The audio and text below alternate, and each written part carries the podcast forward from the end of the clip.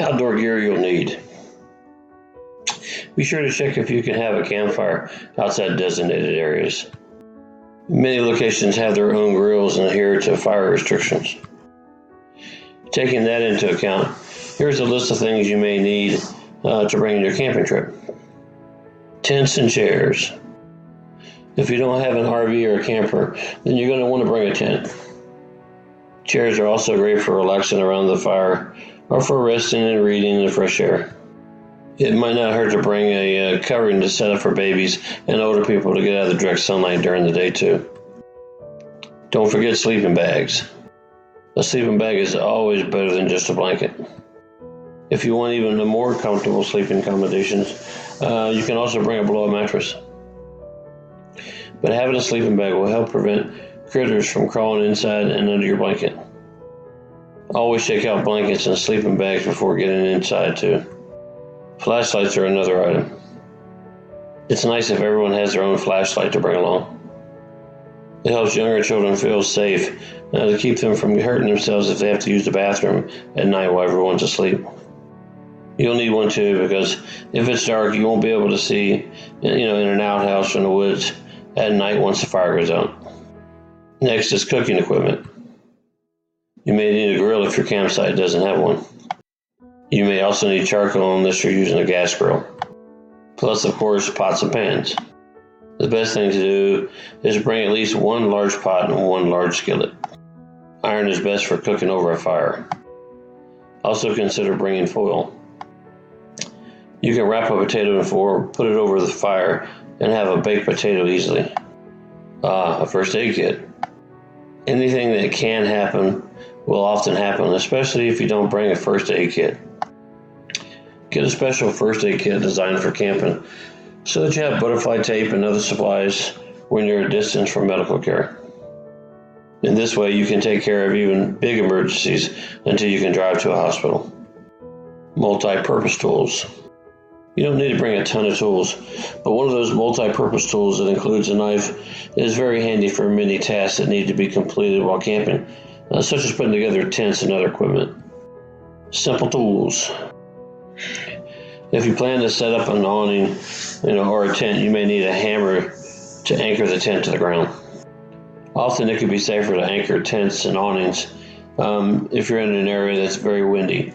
Uh, so know your area. Two-way radios. Your cell phones might not work. Plus, you know, it'd be nice to collect them up and put them away during your camping trip anyway. Uh, camping is about enjoying nature, and while it's a good, you know, good to have an emergency cell phone, two-way radios are effective and fun and will allow fewer distractions. Lighters and matches.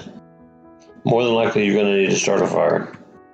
If the place you're going offers gas grills, you might not need a lighter matches though. Check out the area first before you go so that you know what's available. Fire extinguishers.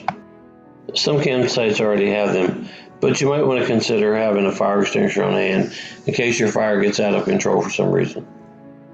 This can happen when it's windy. In fact, be prepared not to have a fire at all if it's too windy.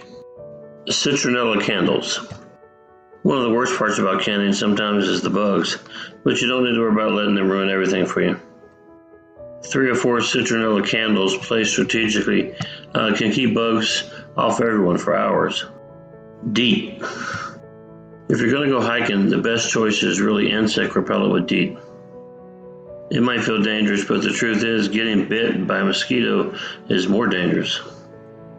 You can spray the DEET around your shoes, socks, and pants if you don't want it on your skin. Toilet essentials. You'll need to be able to keep your privates clean on camping trips too. So be sure to bring all the right things like toilet paper uh, with you and feminine supplies just in case. Baby wipes. Whether you have babies or not, baby wipes are gentler than some of the alcohol wipes that adults use on their face, hands, and other body parts uh, to keep clean between showers.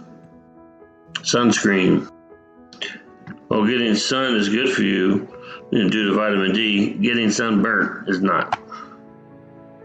But keep in mind, using sunscreen doesn't mean you should stay in the hot sun all day without some form of cover like a big hat, sleeves, or other methods to avoid burning. Allergy medicine. A good antihistamine can avoid serious problems like itchiness from many types of uh, bug bites, uh, also from pollen in the air, and even accidental poison oak or poison ivy contact. Learning to identify these plants can also help. With pepper spray. If you're going to camp in a place known for its bears, and it is legal to you're legally allowed to carry it where you are, you might want to consider taking pepper spray. You can use it to avoid being attacked or bitten by not just bears, but also wild dogs or other creatures. Can opener. It seems obvious, but you'd be surprised how many people forget to bring a can opener and then have to find creative methods of getting cans open so they can eat food they brought. A bucket or a basin. You need containers to clean your dishes. You can, of course, use paper plates instead, but you'll still need to be able to easily, you know, wash your cooking utensils. A nice bucket or basin will do the trick for many jobs. Water. Don't assume fresh water will be available. A rule of thumb is you'll need at least one gallon of fresh drinking water per person per day. Research in advance what is nearby in terms of fresh water, and don't drink water from a river or stream unless you're ready to get sick. The best way to determine what you need is to figure out things you're going to do. Then write down what you'll need to bring so that you can do those things. Make a list of what you'll need so that you won't lose track. Then compare your list to what the campsite already offers so that you don't duplicate things. The trick is to only bring, you know, what you really need. Take back what you bought and leave the land in better condition than how you found it. We only have one Earth, so you don't want to contribute to environmental damage if you don't have to.